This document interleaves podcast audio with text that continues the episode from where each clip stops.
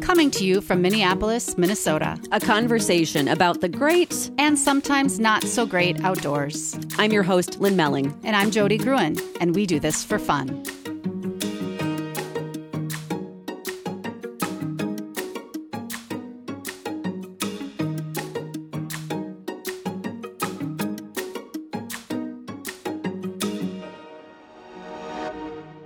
Hi, it's Jodi here at the Trailhead, um, one of my most favorite places, Lynn and I's most favorite places. Um, and today, Lynn is not here. Um, and that is because we have a mystery host, which I'm going to get to in a few short minutes. Um, but stick around because this is going to be worth it. Um, I'm going to start with saying some words um, aromatic, floral, herbal, earthy, botanical. Are your senses provoked? These are words that I long to use in my daily life, but do very, very rarely. And this is one of the reasons I'm excited to chat again with this week's guest. Our guest today is making her second appearance on We Do This for Fun, the one and only Emily Vikre. Hello, hello. Hello. Um, make sure you go back and check out our episode from last December um, because we talked a lot about a lot, a lot about foraging, being a woman in, in business, um, and especially in the distillery business, the outdoors, ice skating, and all this good stuff. But I'm going to give a quick intro. Um, Emily earned a PhD from Tufts University, moved back to Duluth to co found the one and only Vikre Distillery, and dear to most of our hearts here in Minnesota. Um, she's a mother of two children, author of two cookbooks, which we're going to hopefully talk about today. Um, a lover of the outdoors, and we hear that she throws the best parties.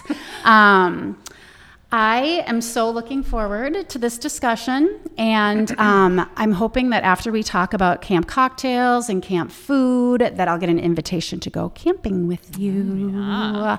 That would be my dream. Um, and so, equally exciting is our guest host, which I have just had the pleasure of talking to for quite some time, and I know a lot more about her. Um, but how you all know her is Kate Coward the ultra endurance athlete, female powerhouse, and very uniquely suited to take over this episode of We Do This for Fun. What do these two female powerhouses have in common? Let's find out. Kate? Thank you, Jodi. Take it away. Hello, Dr. Emily Dr. Vikre, I presume. Pleasure to meet you.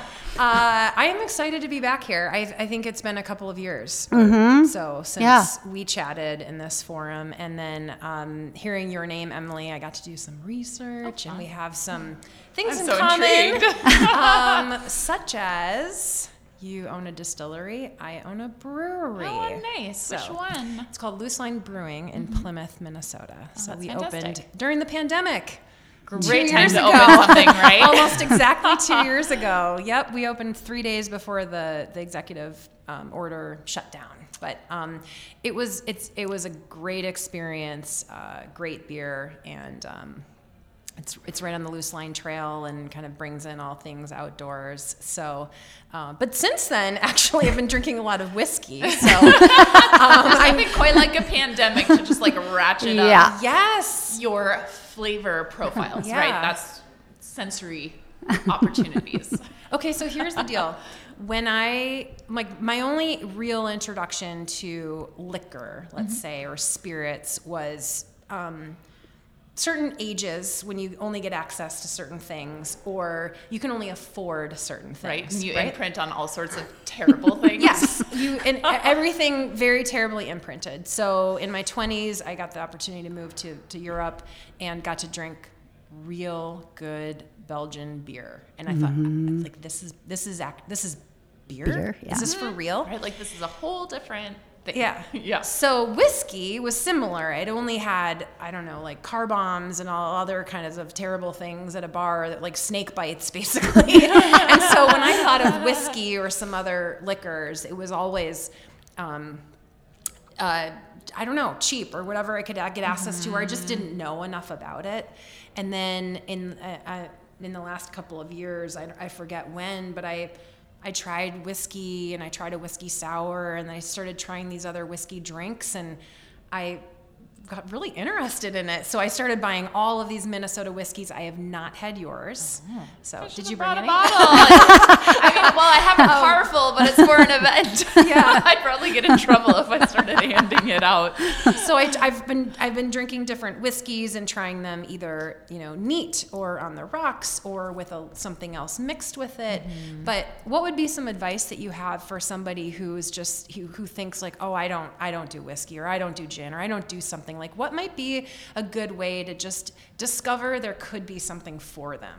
Yes. Oh my gosh. And hearing you say that, right, it makes me think a lot about. I think we're primarily known as a gin distillery. We do make whiskey. We make all sorts of things, but um, I'm such a botanically focused person uh, that our gin is probably the best known. And gin is one of those things that for sure people have often had an earlier experience with a low quality gin that was like unbalanced, full of terpenes, still had heads in it. It was just like a terrible experience. And so I meet so many people who are like, I don't like gin. I hate gin. And I'm like, well, let's just try something else because I suspect that you hate bad gin. And uh, gin doesn't have to be like that. Let's. And so I think one of there are two things that I would recommend. You can go towards higher end, nicer spirits that are going to be smoother, more intentionally balanced. A lot of the cheaper spirits are not made with as high quality ingredients and they are not as careful with their cuts because they're trying to maximize how much volume they can get for uh, their price. And so there, there's more of like the heads and the stuff that gives you a headache and is uh, volatile in there. So uh, a higher end spirit is likely going to be smoother, more balanced. But there's also going to be huge variety there. And so uh, you sometimes just need to talk with, taste with somebody who knows what they're doing and can kind of guide you toward a maker or a brand that's going to suit your palate better. And then I'd also say it's great to sip spirits neat if that's your interest, but there's such a fantastic creative world of cocktails out there and all sorts of flavors and all sorts of ingredients. And so if you like or if you don't like whiskey, but you do love strawberries, you know, maybe what you're missing is a super amazing whiskey strawberry julep. Or, uh, you know, you think you don't like akavit, but have you tried akavit in like a margarita or a sidecar? Um, and there's just all these ways where many people don't like spirits on their own and that's fine. You know that one of their primary uses is for for mixing but you know mix it with great stuff too. Mix it with interesting fresh flavors. Don't just dump it in coke. So when you were talking about maybe having a guide are there like a is there like a sommelier type person for spirits? I mean how do you i mean how do you find a guide I would talk to a bartender at a nice like bar or Okay. restaurant and chat with them about what sorts of things you're looking for and they will often be happy to pass you little sips of a variety of different things to test them out and learn more about them there aren't really there you know you can um, become a master whiskey blender or master whiskey maker master distiller things like that but um, there I, not that i know of are there any things that are equivalent to like a sommelier where you're really learning to guide people through other than being a really great bartender bartender mm-hmm. Hmm. all right um so we read well uh, that you have a spirit spirit um, and since we talk about the outdoors so much i'm wondering what that spirit spirit is Uh, I would say that the spirit that kind of most personifies me, I would say is green chartreuse. It's kind of like intense and a little weird and moody and bright and super flavorful, um, but also really balanced and amazing. And it has this fantastic history of being made by monks, you know, for hundreds of years. Um, it's just, it's a great spirit. I love it. I think it's super cool. Jodi, We also make you? our own herbal liqueur now, the northern Minnesota, you know, kind of green chartreuse I mean, it would I would put it in the same family. It's Okay. definitely its own separate botanical spirit, but it's it's in that herbal liqueur family, of which there is this whole fairly wide-ranging family where you can try different herbal liqueurs from different places across Europe, some places in the United States now. Um, that was a joke that you know, historically people would go out and pick whatever they found in a meadow that wouldn't kill them or wouldn't kill them very fast and stick it in alcohol to infuse it with flavor and uh, then make all these cool historic botanical medicinal things with them, digestifs and liqueurs and spirits and um, so there's such a cool wide variety and we're just adding our own artistic spin on it as well. Yeah. Do you have a spirit spirit? Is whiskey your I was just thinking about that. I guess I don't have like a wide repertoire to know, draw from too. right now, but I I do uh, I do drink a, a lot of whiskey sours. Mm-hmm. It's easy for me to make at home. I can um, I can control how much lemon and and syrup, maple syrup I put in there, and then which kinds of whiskeys. So I would say, uh, and it's a drink that I've shared with friends who are who are like the oh I don't I don't do that kind of drink or I don't do whiskey, and I said just let me let me let me share this with you, and so it's surprising. It's a little sweet. It can be tart. um, it's it, it can be you can you can mix it with a little more bite if you'd like, or make it softer, and uh, it um, it just I I really enjoy them. So Yeah, right. The whole sour family of cocktails is a really great, approachable group of cocktails. And it's so nice because you can tweak the sweet sour balance, you can showcase different base spirits. It's my personal favorite sour ratio is two, three quarters, three quarters, but you know, you can up the sweet or sour depending on your personality. So I was um, experimenting with your cedar gin this week. Um, I bought it the last time I was up in Duluth. I know I can get it here, but I always buy your stuff in Duluth because it makes me feel like a tourist. it feels right. Yeah, exactly. Um, but I am not a cocktail maker. I am more of a beer drinker and wine. And it's also because I've been scared, like because I don't know how to make cocktails. And so I was I go online and I look at recipes and I never know if it's going to work out right or whatever. Do you have a go-to resource for something like that or I did discover like an, the apps that you can, you know, put in what you have in your liquor cabinet and then it will like serve up like some drinks that you can make given what you have. Do you have any suggestions for people who just kind of don't even know where to start? Yeah, right. That's actually a really great question because that was me, whatever, a decade ago um, when we started a distillery, and then people started asking for cocktail recommendations, and I was like, oh, I don't really make cocktails. Um, so I did the deep dive crash course, which is indicative of my personality. If I get into something, I get into it deep. Um, and there are so many cocktail recipes on the internet that are not good and that aren't well thought out and that don't have super well balanced ratios. So it, it does feel intimidating, and I totally hear that. Uh, I would recommend my book, obviously. I was just going to say that. Isn't there a book called Camp book Cocktails? Camp Cocktails, and that has great cocktails in it, even for, for when you're not camping, because you'll get a lot of ratios and things for classic cocktails in there. But one of my favorite books for uh, getting uh, really great cocktail education is the Death and Co. cocktail book, and then another book by the same people called the Cocktail Codex. And uh, those came out just a few years ago after I'd been, you know, running our distillery and bar for a while. And it was so great to see those because it felt like they had the same kind of philosophy and approach and way of looking at things and categorizing things and balancing things that I did. So it felt like vindicated.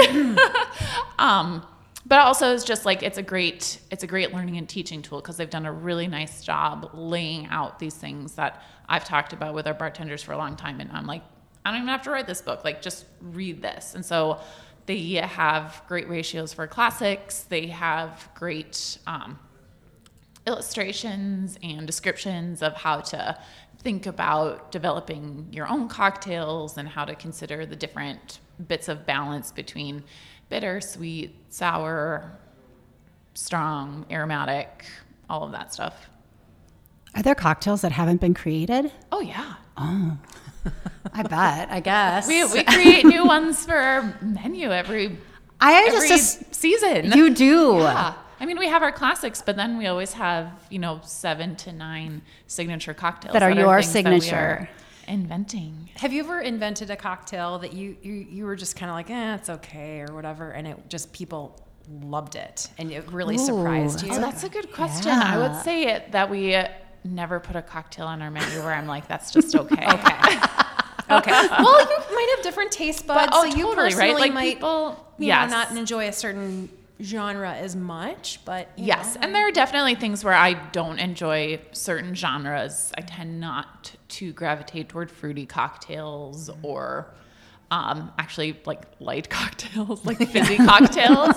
Not a big soda water person or cocktails with lots of ice. Um, but even so, you know, I I know what I'm looking for in those. I know what balance is, and so I would still we still strive to make them achieve that level of like complexity and interest and balance before we would ever put them on the menu.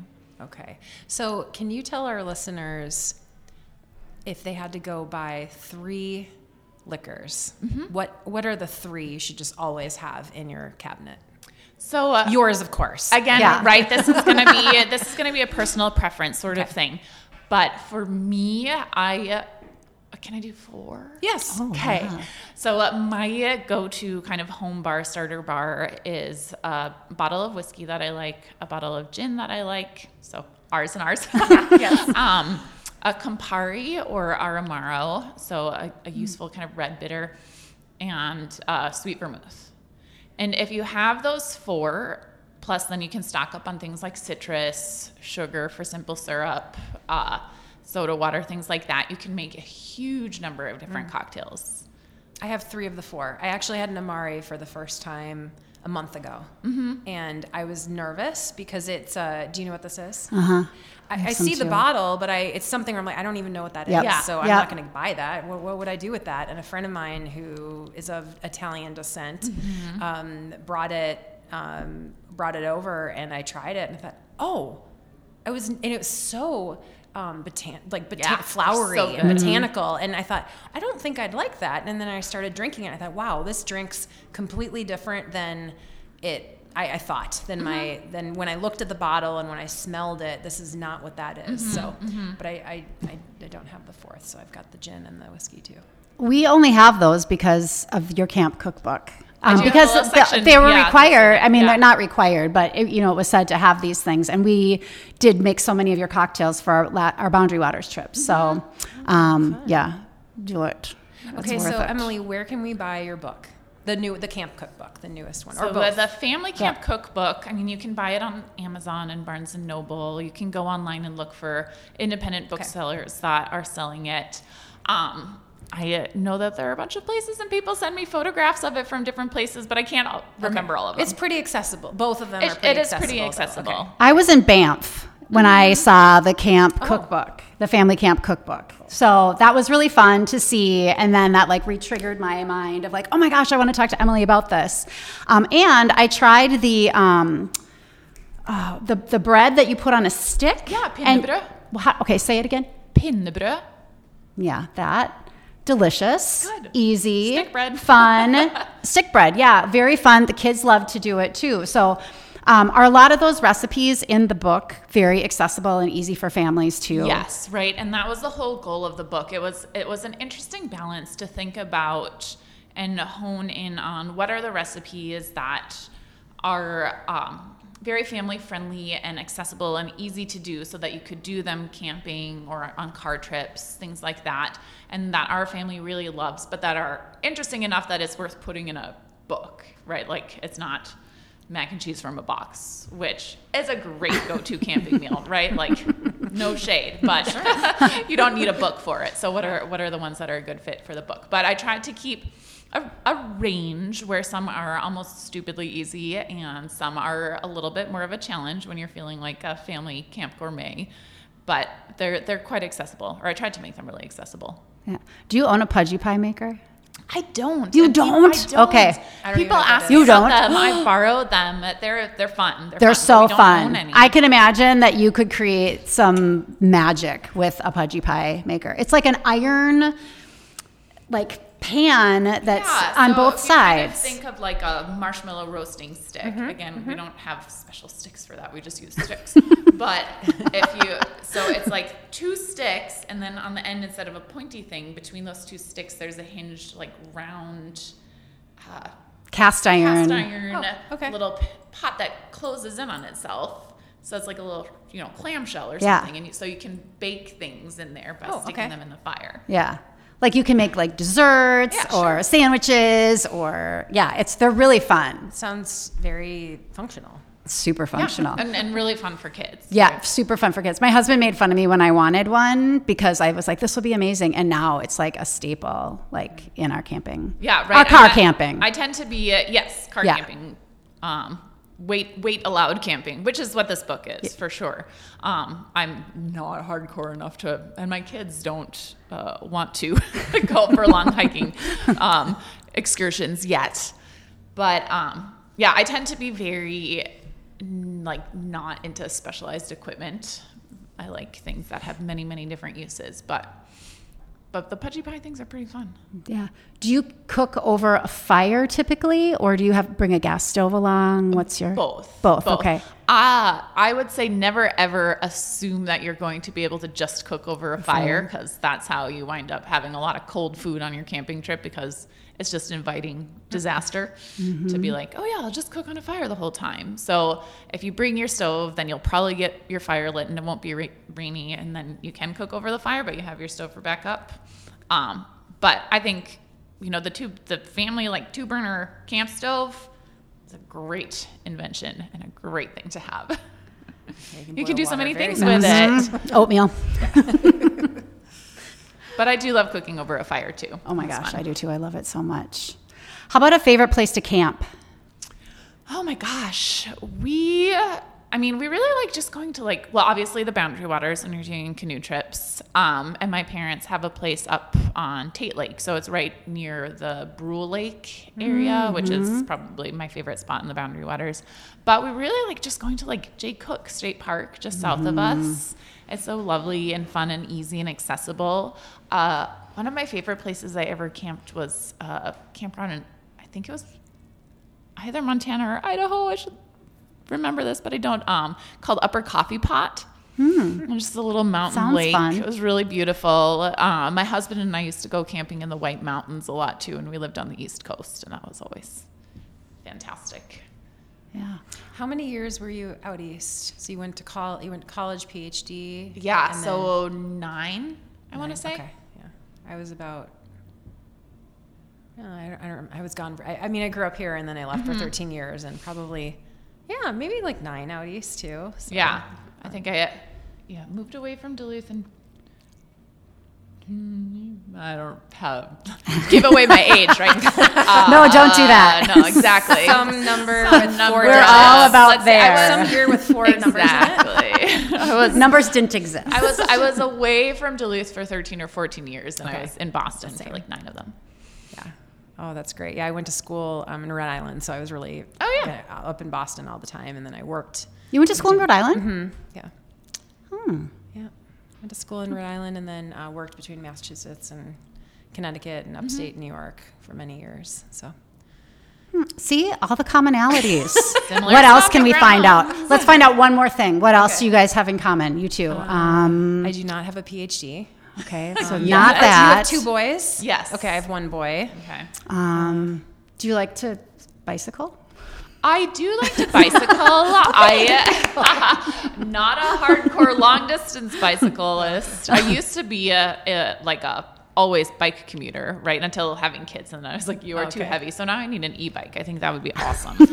um, but I used to bike a lot more than I do now. Hi- I love cross country skiing. Okay. Oh, there yes. you go. Here we go. I've Right, I'm done like, maybe oh, is seven there- Birkies. nice. so usually untrained. Just Oh, like, uh, to, like just like to go in and suffer. Do you know the Birkie song, the one that they sing on the radio in Wisconsin? Uh, no. Oh my god, I wish I can I re- recreate it. It's like if you want to ski the Birkie, you gotta get yourself No. some training. Because if you don't remember that, you're in for a lot of pain. Painted. Oh, that's that song is about me. It is. I feel like you can do. I feel like this with marathons and the Birkie, right? Like you can do the half untrained, Yeah. and like have it still be an acceptable experience. But like when you go into a marathon or the Birkie untrained, it's like, what did I just do to myself? I would agree with that. Like I can finish, but I would say I'm like, you know, shaking my head, just thinking, "Wh- what was I thinking? exactly. What was Every time, and then I'm like, oh, let's go do it again next year. you know? But That's me. Never So. learn. Okay, switching gears. Yeah. Uh, we you mentioned Emily's parties. Yeah. Tell us about some of these parties because my parents allegedly are um, famous for some parties they had when Oh, they were younger than I am now, and probably all of us. But um, I need some ideas because I want to bring it back. And so, Okay. what are some of these parties Oh, that you so have? I love a theme that is like what gets my juices going and what I like to have as an excuse for throwing a party. And we do a lot of like family and neighborhood parties too, right? These aren't just like adult um, rager parties. That's not our style. Um, but you know, some of the ones that we really love, well, we have a huge Syttende Mai party, which is Norway's Constitution Day on the 17th of May. And so uh, that we bring together all the neighborhood, all the Norwegians, my parents, everybody gets assigned one of the traditional foods, whether it's bløtkake or hot dogs or waffles, boller, which are cardamom buns, meatballs, all that stuff. So we've huge buffet of traditional Norwegian foods, and everybody who has one dresses in their national costume, which is called a bunad, um, or else you wear like a Norwegian sweater or something fancy, and we get all the Norwegian flags. And we have a parade around the neighborhood singing songs with an accordion. So fun. I'm writing this down. Yep. May 17th, And we go throw- to Duluth. Go to throw Duluth for candy, neighborhood yeah, parties. throw Wander around for the till you find it. and just play it right. Um, also fun, fun for families. We do a backyard state fair with our neighbors and uh, just a handful of neighbors. I guess how many people come? It's probably like 30 people who end up coming though.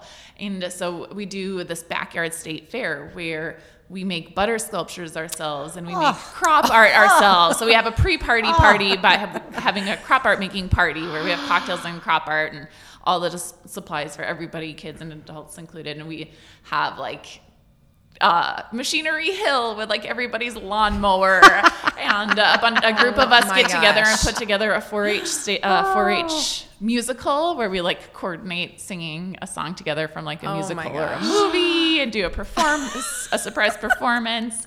Uh, during the Winter Olympics, we had a backyard Winter Olympics, which was a super blast. So we like set up curling and hockey and uh, ice dancing, and we d- built a giant pile of snow to do quote unquote downhill skiing, and we had a biathlon loop with Nerf guns, and uh, my husband Joel rigged up a zip line and an oil soaked rag with fire into our dried Christmas tree that we'd set up in the yard. So it went down with the Olympic fanfare and we lit this tree on fire to be the Olympic torch.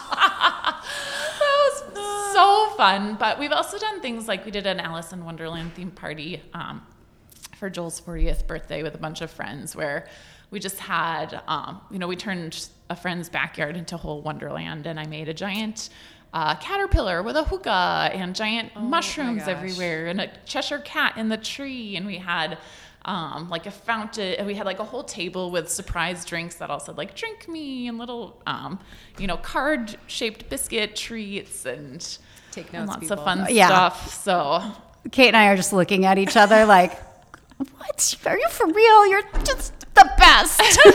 this year I'm hoping to pull off a like last of the Roman Romanovs like Anastasia themed thing because I just want to make blinis and borscht and fake Fabergé eggs. How do you have time to do like this is amazing. And I am not as busy as you and I don't feel like I could pull something like that off. Like how do you how, or how do you owner, book writer, prioritize? Yeah. Party thrower. That's a yeah, right. I think it is all about, about. prioritizing, and for me, things like that get the creative juices flowing and give me energy. So I've found that if I don't prioritize that, I just kind of run out of steam and get really blasé about things, and like, where's the fun? Everything's the same. But if I have like a crazy party that I'm throwing, a, you know.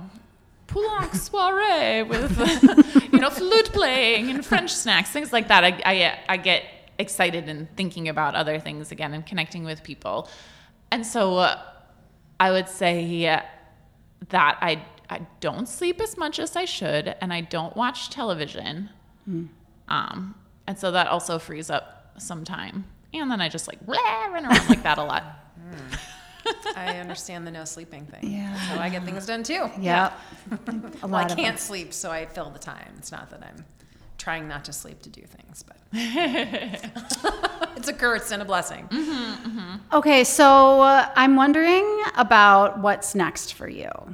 Um, you throw amazing party. I mean, you can tell us about the next party, but I'm guessing there's some other professional things that you have going on, um, and I'm just kind of wondering what what that looks like. Yeah. Oh my gosh, we have all sorts of stuff going on um, with the distillery. We are looking for a space where we can expand because we've run out of space in our building. So uh, we love our location, but we yeah we are just out of space. And so and there's no more space in the building that we can take. So we're looking for an additional or a different space still along the lake um, and potentially building out a new space down the line which is of course a big project and doing some brand refreshing for the distillery which has been a really fun project that should be rolling out in february or march this next year. um, and you know there's always like new products and new menus and things that we're fussing with that will come out when the time is right. And i'm also working on uh, i was asked to write two new books spin-offs of this whole camp cookbook series. They wanted a couple of little uh, giftable spin-offs. So i'm working on a on a couple more kind of fireside camping cookbooks Cool. What's a giftable spin-off? it like just smaller? it's a little bit shorter Okay, all right. Yeah.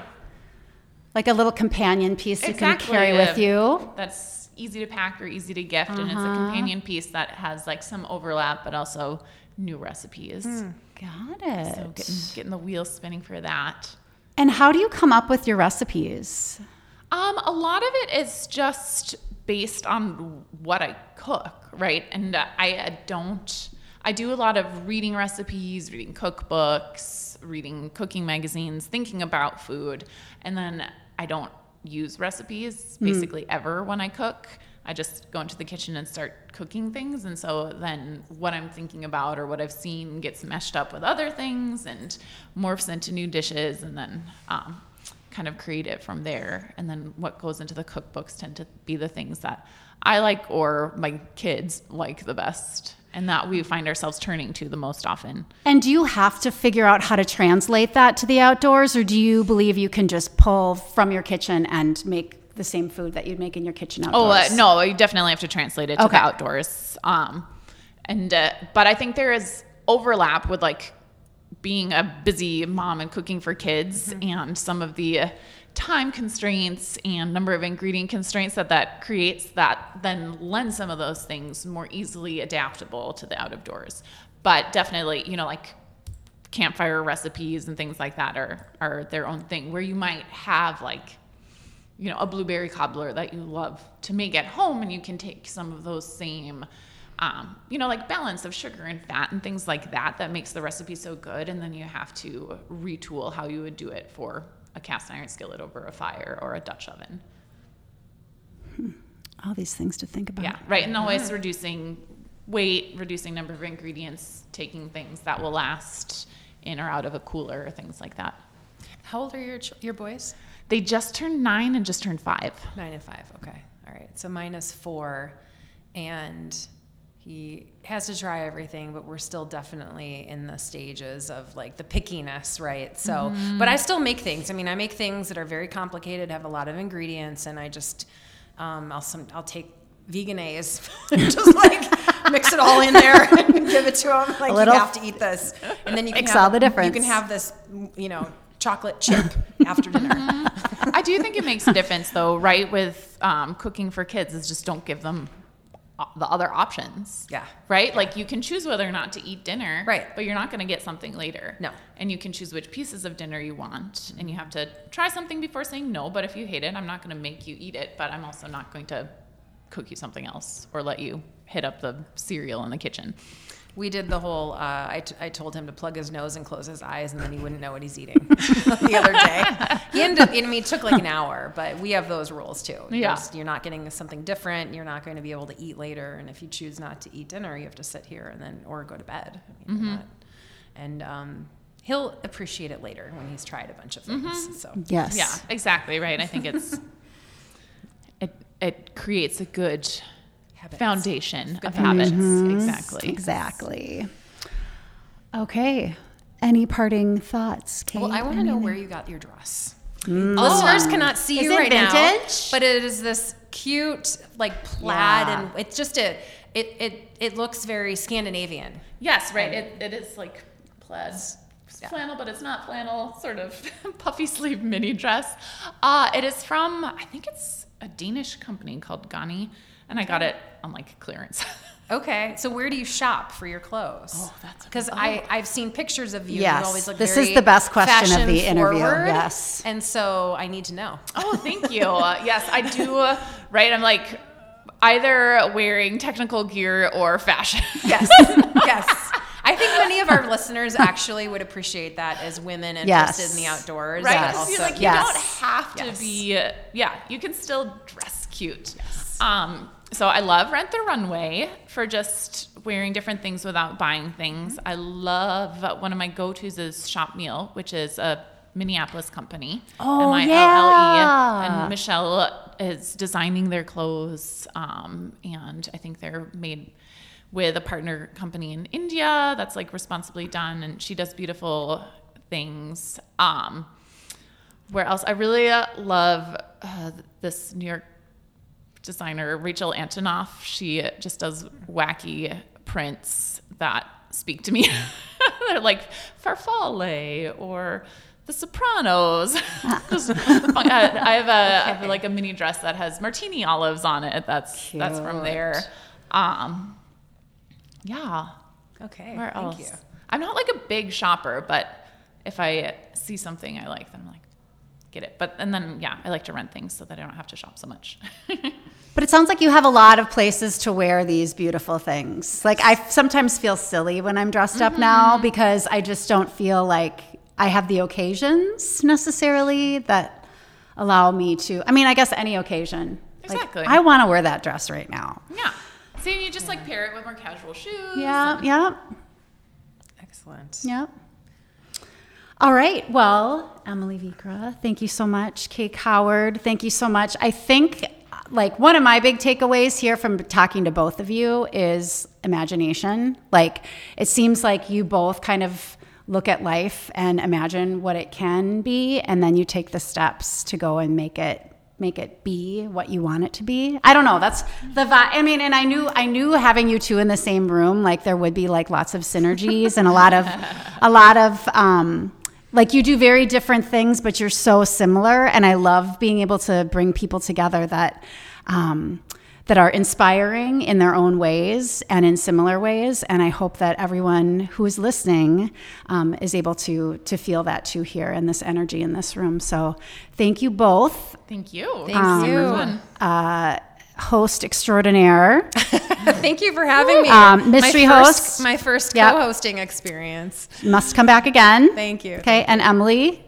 guest host sometime. Ooh, that sounds fun. Okay, all right. I think she'd be really good at yeah, we have to figure out who it should be. You get to decide the guest. I feel like I get hyper curious in things when I start hearing them though, and then like ask the really weird questions instead of questions that appeal to other people. So watch watch what you wish Oh, that, for. that'd be fun. That's the that's the the best Yeah. form of entertainment. So, Yeah, yes. totally. All right. Thank you. This is We Do This for Fun. Don't forget to have fun out there. See ya. We Do This for Fun is supported by 515 Productions, a high end video production business based in Minneapolis. The website is 515productions.com. And did you know that Jodi is also a health and wellness coach? Check out her website at jodygruen.com. If you like this podcast, we love your support. Please rate and review us and hit subscribe. Learn more about us at we do this for fun.com. As always, we welcome your questions and feedback. Email us at we do this for fun at gmail.com. We'll be dedicating future episodes to answering your questions, so let her rip, whether it's about gear purchases or tampons and IBS in the wilderness. We do not judge. We promise. We've been there, done that. Nothing is off the table. And thanks for listening.